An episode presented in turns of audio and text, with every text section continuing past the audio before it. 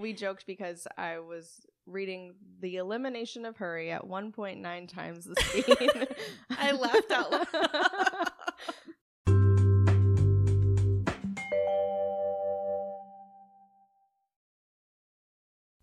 I have one sister, and growing up, my mom always referred to us as sisters. Like instead of "come here, girls," she would say, "Let's go, sisters," or "Hey, sister, what's up?" So naturally, without thinking about it at all, when I had my girls, I started referring to them the same way. And then it started seeping into my friends' dialogue. Then I noticed at church they almost formally refer to each other as brother or sister, sister Brittany or brother Tim. And you know what? I just love it. And since this show's primary audience is ladies, hey sisters. You're about to hear me and my sweet friend Krysta discuss the book by John Mark Comer called The Ruthless Elimination of Hurry. Before we get into this episode, I just wanted to share I have been probably overanalyzing the story of Martha and Mary.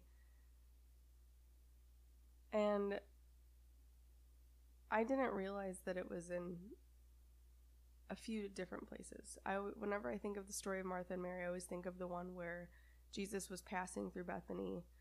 Um, Martha hosted him at her house, and she was so busy serving, and Mary was just sitting at her feet listening to his teaching. And Martha's like, "Yo, Jesus, get her to help me." And Jesus is like, "Chill out, sister. Mary chose the right thing, and it will not be taken from her." And that last line just sticks out to me so much. It will not be taken from her. It's the only thing that cannot be taken from us our time spent with Him. He intended for us to spend eternity with Him, but the sin in the garden separated us from Him. But that's what Jesus came to defeat that sin sickness and bring us back into communion with the Father for eternity. So it's just beautiful. He is just he is just beautiful. He's everything we need. And I need to be reminded of that. I hate that I need to be reminded of that cuz I wish it was just like I was this perfect human. But I I get in these modes of like doing really well and and then I kind of don't do really well. so I need to be reminded of that. So with that being said, I hope this episode blesses you.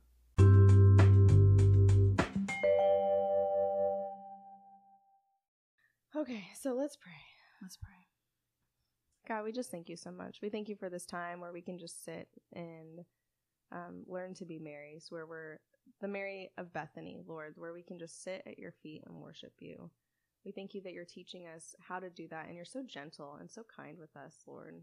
Thank you for just for being you. And we love you because of who you are, Lord. And thank you for just this time that we get to spend together to talk about you, to talk about what you're teaching us. And we just ask that you'd be the loudest voice in this room, God, that you would anoint this conversation and that you would bless everybody that listens to it. In Jesus' name, amen. Amen.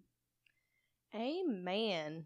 That's so good. I almost don't even know where to start here. So, um, I'm sitting down with my friend Krysta, and she told me about this book, The Ruthless Elimination of Hurry. And so that's kind of our topic today. We're going to talk about the ruthless elimination of hurry. And the book talks, it's so good, guys. You just got to get it. You got to read it. You got to listen to it, re listen to it. There's so much juicy things. When I was taking notes, I'm like, I just need to write down, rewrite the whole book Right. in my notes because it's so good. And um, so that's what we're going to talk about today. I agree. For me, I've digested this book several times because I fall off the train like very Yeah. easily because we live in the world. Um, starting though, the first thing that hit me was when. Um, so this book is by John Mark Comer, and he he writes a ton of books. He's a pastor in the Northwest, but he talks about what the problem is, and hit me like a freight train when he's talking to his mentor as a pastor. And his mentor was mentored by Dallas Willard. And in the book, he says, if you don't know who Dallas Willard is, you're welcome. so go, you know, Google search that. Um, he's a theologian, uh, just a great thinker, author. But he says he asked the question. I have I wrote down the question because that's how big of a deal it was for me and how I was just in at that moment.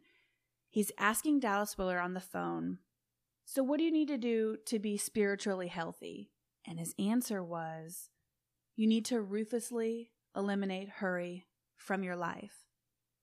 And he said, Oh, that's really good. W- what else?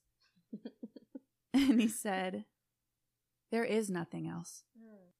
And I was listening and I stopped dead in my tracks because this man who I respect, he wrote the book called Hearing from God, Discerning God's Voice. Mm. I'm like, wait, wait, wait. There is nothing else? What do you mean? What about all these things? And he said there is nothing else. So I started to share the book immediately with like my group of women. I'm like, this book is going to change my life. I already know it. Then he begins talking about time. He goes into the history of time. He talks about something is deeply wrong in our society.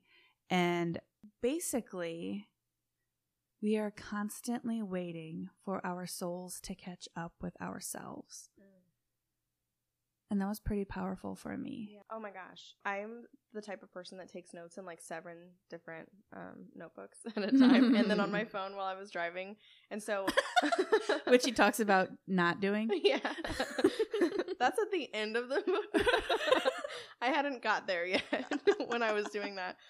Um, but yeah, and I'm just gonna try and not be spaghetti because I get like that because I'm so excited. Um, just to be learning this stuff and to um, just have it brought to the surface you know something something more for me to work on. Um, but something that caught my eye or that that made me look internally at myself is the the how many times i tell my kids to hurry. Um, how many times i say let's say a quick prayer. What is that? What's a quick prayer? You know like let's hurry up and um, oh i gotta hurry and read the bible. Like i am always hurrying Mhm. and where is my soul resting? You know it's not i'm not allowing it to rest. And what you just said and, and what the book said our souls are constantly trying to catch up to our bodies. Mhm. like that's so convicting. You know what i mean? Because nothing in this life really matters ultimately except our relationships with people. And when i'm hurrying and i'm telling my kids to hurry and i'm prompting quick prayers at dinner hurry up i'm hungry i'm angry and i'm Mhm. typically real snippy too all of the distractions i do want to touch on that a lot Mhm. um, because this world is so loud and the bible says be still and know that i'm god well if i'm you know flowing with the way of the world i'm in this constant state of hurry you know i drink Mhm. coffee and i'm off to the races right i'm like i don't know um just constantly going Yeah. and god wants me to be still with him and i don't know It seems impossible. I came against this book and some of the ideas in it because I'm like, hey, look, man, I'm a single mom of two kids. She's got XYZ mm. activities. I work full time plus.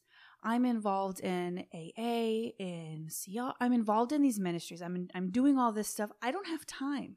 yeah I don't have time to stop and do silence and solitude and Sabbath and quiet. I don't, I do not have time. And that was my excuse to myself. But the truth is, he says later on, somewhere in the book, we have at any given moment every single thing we need because we abide with the Father. yeah What else is there?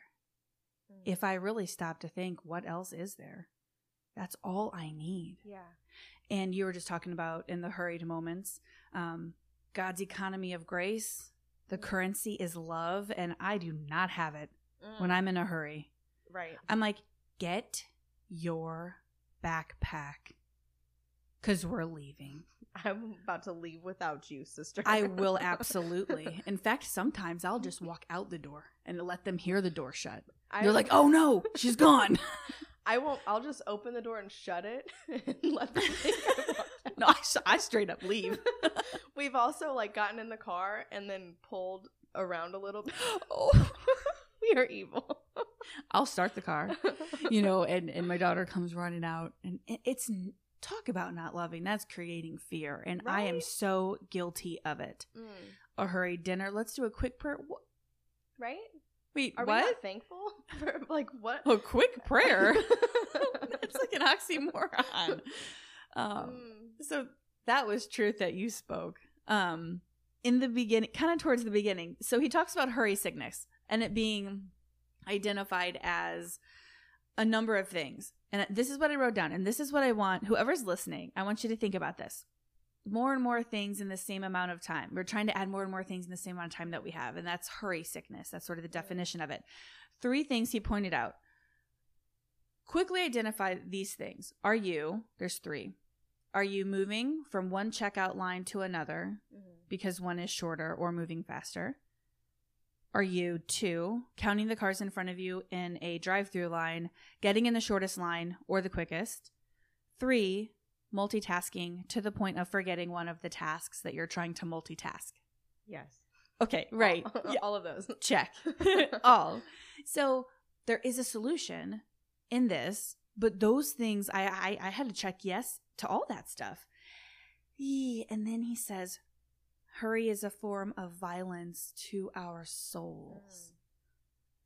I'm like, that's not loving to me. Um, or anyone around me. And then the 10 symptoms of hurry sickness. It's kind of like I went through and I checked some of these, and it hurt me to be ruthlessly honest, rigorously honest. Mm. Number one, irritability, walking around with low grade negativity. How you treat those closest to you. We talked about that earlier. Yeah. Yeah. Number two, hypersensitivity. Minor things escalate to major emotional events. Yes. And for me, I'm like, you bought a gallon of milk. I just bought a gallon of milk. Now we have two gallons of milk in the fridge that's already full. Absurd. Mm. So, a minor event escalates to a major emotional event. That is not emotional sobriety. Right. Unhealthy. yeah. I when when when that person walked in with that gallon of milk, I felt rage. And I'm like, that is not right. Right. that is not healthy. I am separated from God Mm. because of it. Number three, restlessness. You can't relax. When you try to relax, your mind is running. What should I be doing? Um, what did I not accomplish? What do I need to accomplish later? If you're watching something, maybe with your spouse or friend, you're checking your phone or you're thinking about something else or whatever it is, you cannot relax. Um, number four, workaholism. You don't know when to stop. That one will speak for itself, I think, for many people. Number five, emotional numbness. Um, you don't have time to have the capacity to have the appropriate emotion. Mm. And that's me in, in a lot of ways. I'm too busy to appropriately deal with this matter Mm. right now. I'm emotionally numb. Or, you know, for me, sometimes I'm on the flip of that. I'm overly emotional. Well, we already talked about that. Number six, out of order priorities. Hmm. I have a note here, but I can't read it. Number seven, lack of care for your body, not taking the time to eat well, to exercise, those things. Um, he goes into coping mechanisms like drinking and some of the things that that don't care for your body. Mm. Number eight, escaping behaviors. Again, TV, social media, things we do to escape the reality that we're living in. Number nine, skipping spiritual disciplines. Mm. Yeah. The first things, they're the first things to go versus your first go tos. That was good. That was so good. That was good. Mm. I'm like, yep. I mean, they're all good. They are, but that one really struck me too. Like, I will be the first person to press snooze through my quiet time with the Lord, knowing good and Mm. well that if I wake up just 20 minutes before everybody else in my house, and I j- just a quick 20 minutes, Krysta. Right, I know. then I'm such a better person. I'm Mhm. a better mother. I'm a better wife. And I feel more content and more at peace. But I will press snooze. That that will be the first thing to go, which is very sad because it's. I think about like my relationship with my husband, and um, you know, God love him. He's so busy. He really is. He's got all these things going on, and it's all good stuff. But it's it it's overwhelming sometimes. You know. Mhm. Um, but he lists all these things on his two hands. He could start using his toes that he's working on. But he did not, and I didn't point it out to him because he does not need any extra stress from me right now. But he didn't even point out that he's a husband. You know what I mean? And like, what am I doing to God in my relationship with him when I'm not saying, you're first, you're number one? Because, like you said, and like the book said, and like the Bible says, he's number one. He should be number one. I should seek him first, always in all things. And pressing snooze, it just seems so like, well, he wants me to rest, right? oh, yes. That's not really, he wants us to rest in him, with him, and spend that time with him, to abide in him. consciously with him. But I do the same thing.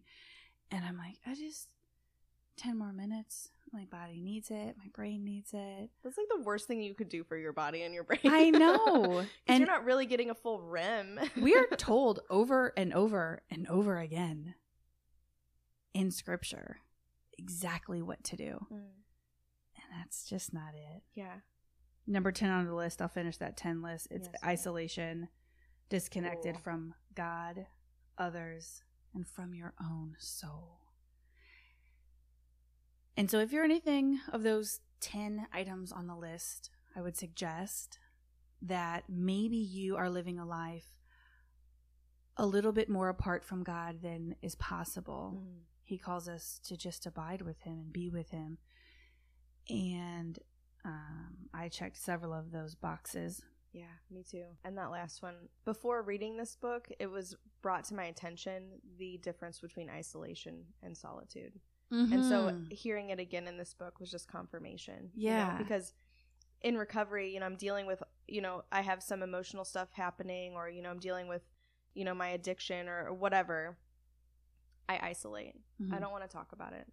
And and isolation is a really bad place to be. You know, it's very dark and and he kind of like mentions um it's of the enemy, really, yeah. bottom line. But solitude with the Lord and taking those things to the Lord and those problems and those issues and my an- anxious heart and offering it to him. He talks about it in the way of the word eremos, which is the Greek for quiet place, for getting away. And that is the exact difference between isolation, which is an unhealthy behavior, and solitude. What did Jesus do? Um, when we are called, and, and something that has changed, working on changing my life is the verbiage apprenticing under Jesus of Nazareth. So if Mm. I want to apprentice with Jesus, I'm not the expert, but I do want to follow him. I want to follow his shadow at three o'clock because he shows me how to live.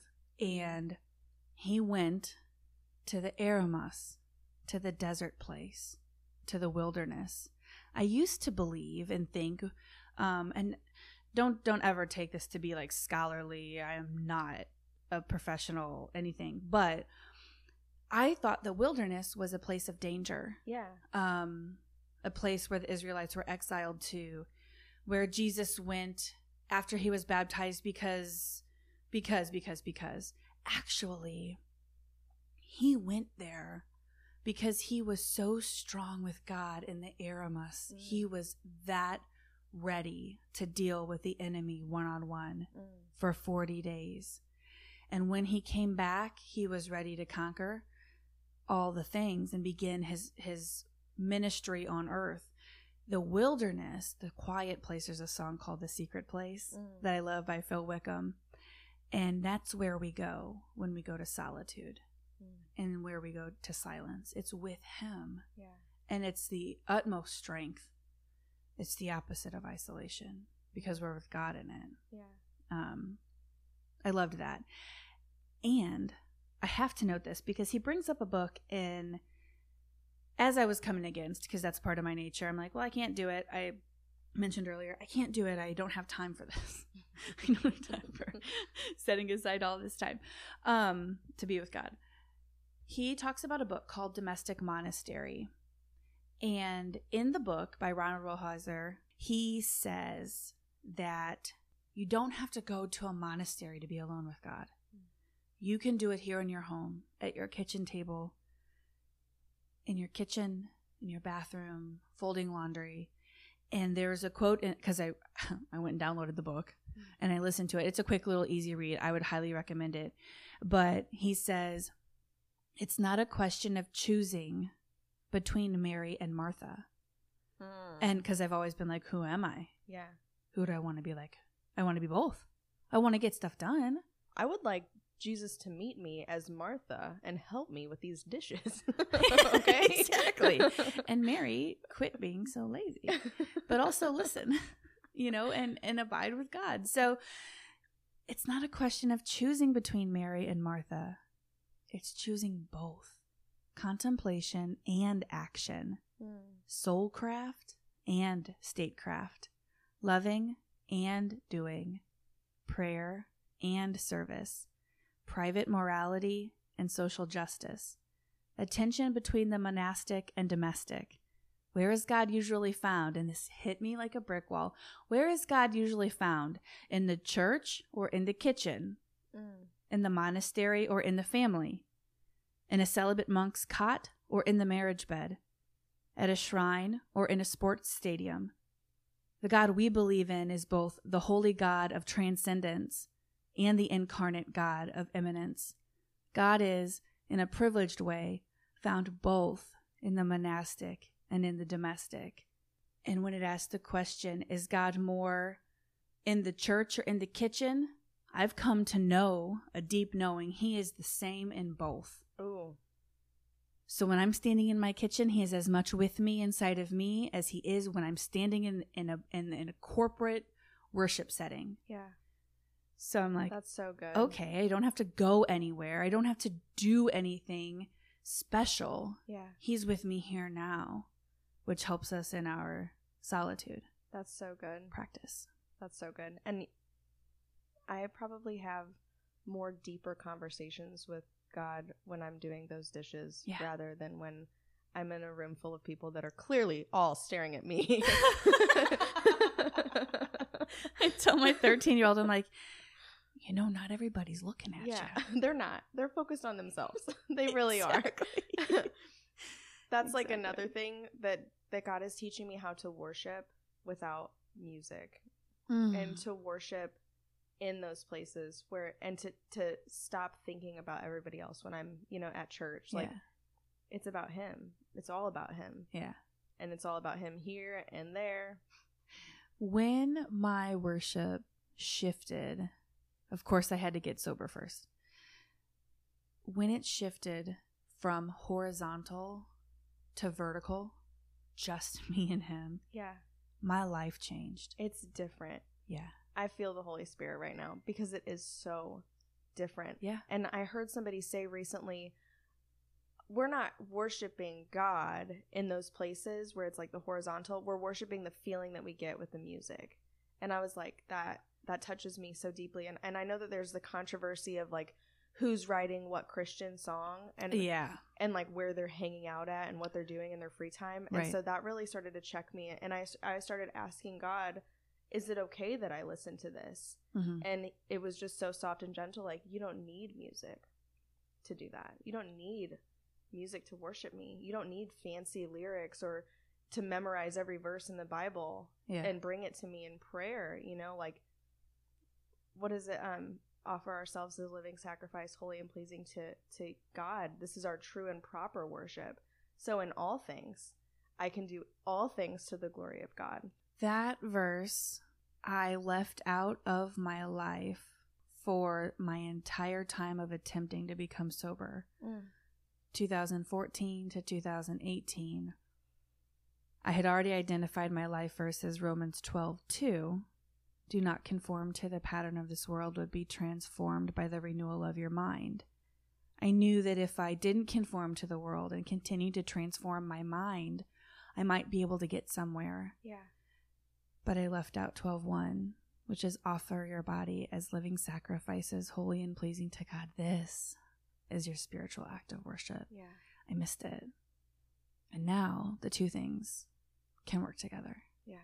And it's it's eyes to see and ears to hear in such a refreshing way that we don't need music Mm. to worship. Sometimes I'll go to my knees in Yeah. prayer and my kids will uh see me on my knees and they're like, "Oh, there she's she's doing her thing. We're to leave her alone now." anyway, she's with God, you know. Um, but the question on worship music is actually pretty valid. When I asked God and got with God on that topic, uh, again, coming against who's making money from it, how much money they're making from it, who's capitalizing on God's name, all these Mm. things. I don't know why I felt like I needed to ask these questions, but I did. And he said, It has nothing to do with you. Take what I have for you in it. Yeah. And so that's what I have done Yeah. with with the music piece is take what God's offering is from it, but you it's easy to get caught up. It is. And so asking those questions can be powerful and important and it shifted the way that you worship God. And he can handle those questions. He wants you to ask those questions because, like, ultimately, at the end of the day, it's between me and God. It's Mhm. between my heart. It's a heart issue. It's really he wants our heart, and and he'll deal with those people according, Mhm. you know. And I don't. It's not my burden to carry. It's I don't not have to- for us. Thank God I don't have to be the judge of that. Kind of stuff, Amen. you know, and I don't really want to know. Right. I have so many other things to worry about Right. in this life that I'm trying to hurry up in, you know, Right.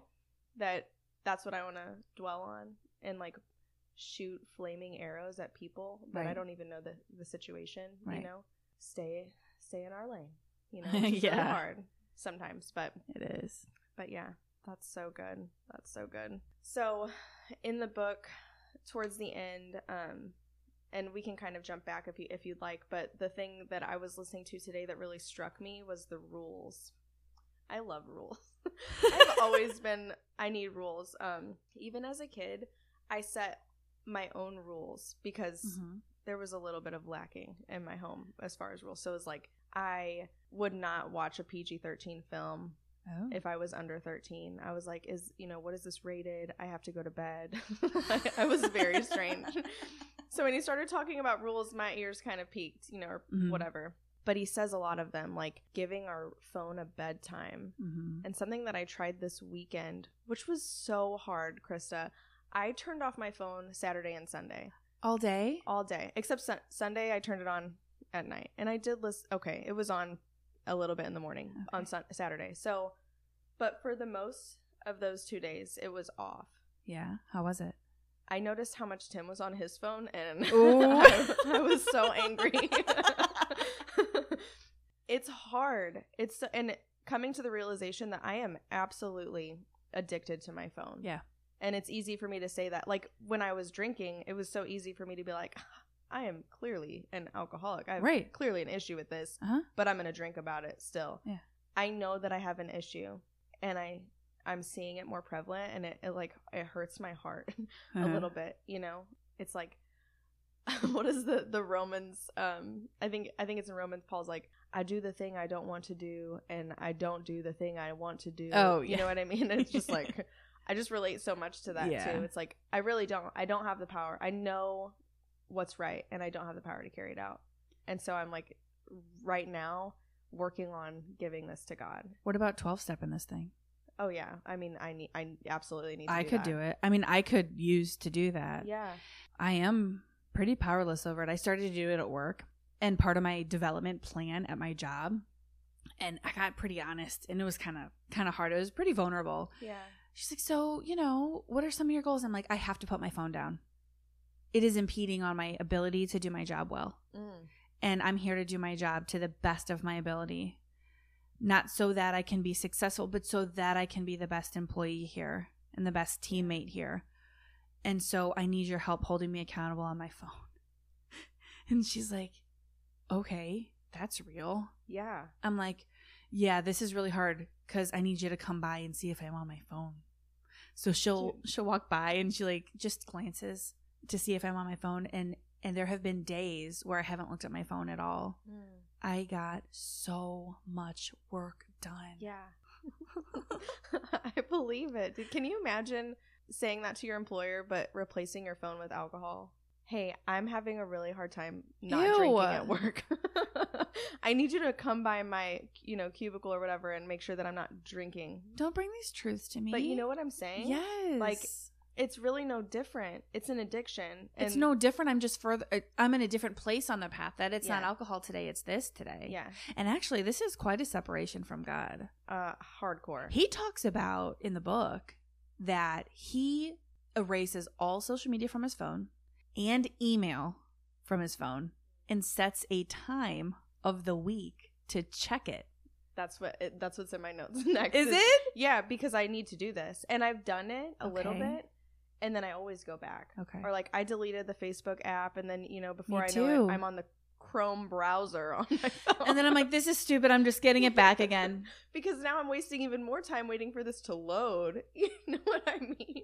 Getting really bad images, you know, like um like fuzzy Yeah. videos rather than, you know, 4K. And then I'm, I'm just like, this wasn't intended to be on a browser. This is an app. yeah. I'm just going to do it the right way. and then I re get the app again. I've done that. I've probably done that about four times. Yeah, same. Or I'll notice when I delete it too. When when I open my phone up, my finger, it's like my un, you know, subconsciously I Uh-huh. go right to where that app was. You know Uh-huh. what I mean? Uh-huh. I'll open it up and then I'll click where Facebook was, but it's a different app now because I've deleted it or I've moved it.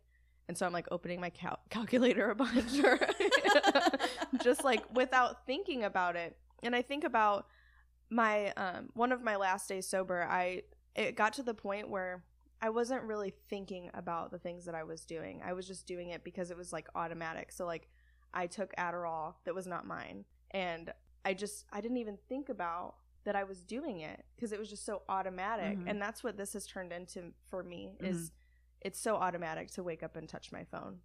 And then I justify it because oh well I, I was reading the verse of the day. I'm But- in reading the daily reflection. Yeah. It's fine. but is it though? You know what no, I mean? because then I bounce to something else. before I know it, I'm shopping for new headbands that I don't need, you know, and and he talks about like being a consumer. And I, I've heard a pastor say we need to teach our kids to not be consumers, but to be creators. And like when we are most creative is when we're bored. So our kids need to be bored. Oh, he talks about boredom too. He's like, I'm going to introduce to you a word. If you don't know what it means, it's boredom. We- You know, we used to be bored, and here's what we would do. And that's true. And thinking about thinking about trying to hold a 13, gonna be 14 year old daughter to not being on her phone, Hmm. and then me talking out of the other side of my mouth. I'm not as bad as her. I. I really don't think I'm as bad as her though. But that's fair. but who cares? What am I saying? But if it's doing this to me, what is it doing to our kids? You know, and not to mention all the things that that like we're exposing them to in Mhm. this really dark world of social media Mhm. by letting them be in there. But what is it doing to our brain? What is it doing to our souls? How is distraction really killing our souls? Isolation, disconnected from God, others, and from your own soul. Okay, and then rule of life unhurried, simplicity, freely and lightly. And really, this connection to social media or technology in general, I'll say. I don't really do cable TV or any of that stuff, but it doesn't feel like freedom. No. It kind of feels like a level of bondage that I'm familiar with. Yeah. Okay, so what are we going to do? Delete them? What do I use it for? I don't really even use it productively for much. Yeah. I do think Instagram is entertaining when I go through the reels. They like is it edifying is what i'm starting to ask myself and that's in everything like every conversation that i'm having too but but yeah like is it edifying but I learned how to decorate cookies. but do I need to watch 15 hours of somebody else decorating cookies? Why don't I just start decorating cookies? I sh- yeah. what does he say in there? Like, um, the average teenage boy spends 10,000 hours playing video games. In 10,000 hours, you know, he lists all the things that you could you could become like an expert at almost anything. Let's consider I look at this stuff to exit, right? I know that's true. To occupy my mind with something else. If I didn't pick up my phone and look at social media, I understand there's business to be done. I have to check certain um, emails and correspond with teachers and things like that. That's fine. If I set it toward a certain time of day, great. If I didn't do these things, what could I, what should I be replacing it with? Spending the time with God, or he talks about playing with his kids, mm. like the Legos, and having a, a, a straight up, real, pure Sabbath where they do nothing. Dude, I want that so bad. Me too. And I started doing it for a chunk of time because the way that our lives work, I can't see, I can't, I, I can't logistically see setting aside an entire day. And he offers up, you can do it. I mean, no, it was actually on a podcast that I heard that. She Reads Truth, which is where I first um, heard John Mark Comer was on She Reads Truth but taking an afternoon or an evening. So a Monday night, it's a hardcore Sabbath, put your phone in the basket. We have a crock pot meal on. We're doing no work. We're abiding with one another and with God.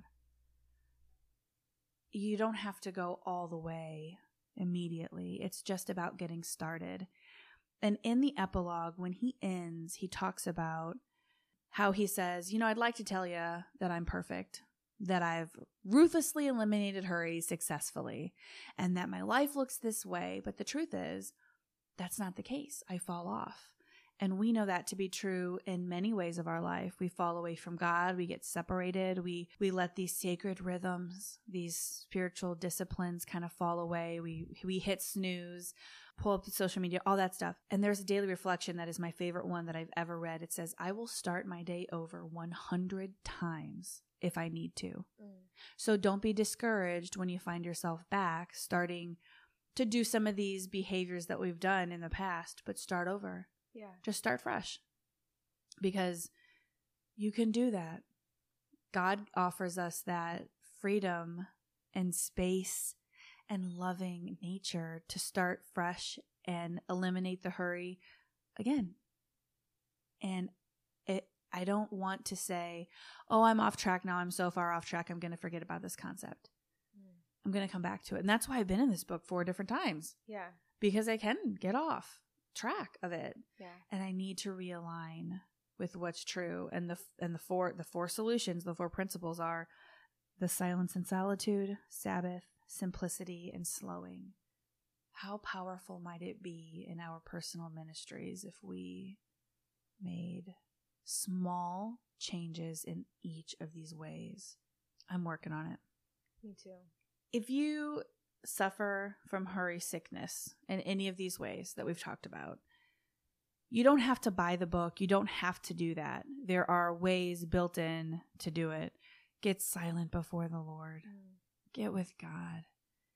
Um, for me, a lot of times it does come through 12 steps. Yeah. But the solution is here. And I just can't get past when he said, no matter what, you have everything you need because God is with you. Yeah. I'm like, dang, man, why don't I remember that? Mm. In traffic. Right. Or wherever I am. Yeah. That was another um big changing thing for me is turning off the radio. Mm. And and I do I justify media and and the, the things that I'm consuming because it's like, oh, well, you know, I'm listening to a Christian radio station mm-hmm. or, but I can turn it off and just listen to the quiet. And he mentions trying to distract ourselves from things that, like wounds, like mother or father wounds that we mm-hmm. might be mm-hmm. dealing with and, um, and hurts. And so we try to escape. And that's a big one for me is yeah. unemotional sobriety. Yeah. And, um, so and so I want to I'm I'm looking to escape in those things and instead of escaping from them, working through them, working through them with the 12 steps, bringing them to the feet of Jesus, having that quiet time and sitting with my emotions and dealing with the things because I don't have to hurry up and get over it, you know? You don't. And God is there to help you in it. You don't have to necessarily get through it. Yeah. He wants to use it. He's gonna. I am a grateful alcoholic. The greatest gift that has ever been given to me is alcoholism because the pain and suffering that I have been through in my addictions has led me to a place I would have never found true joy Mm. without. It's just not possible. I can sit in the quiet with God. And that's a simple thing that that we can do is turn off the music, even if it's Christian radio, and be silent. Because the truth is even if if it's Christian radio, we may be preventing our thoughts from moving or God from coming directly to us. Yeah. And sometimes he can move through music. Don't hear me say Yeah. he can't. Yeah. Um, but it's an opportunity. So it is. And it's about being intentional. mm. That's so good. So turn off this podcast after you leave a review, of course, and um, and then go spend some time with God. Be quiet. Shh.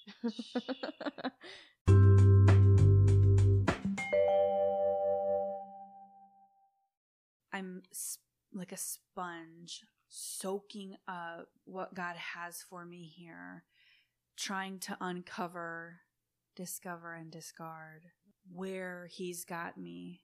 And I'm diversified right now. So I'm just open. Being plucked from the darkness and finally seeing the light, tasting and seeing that the Lord is good, it just makes me want to share about the love that I found in Christ and how accessible it is. He's everywhere and He wants you to encounter Him. I pray for every person listening to my voice that spiritual eyes will be open to see Him in all things. In Jesus' name.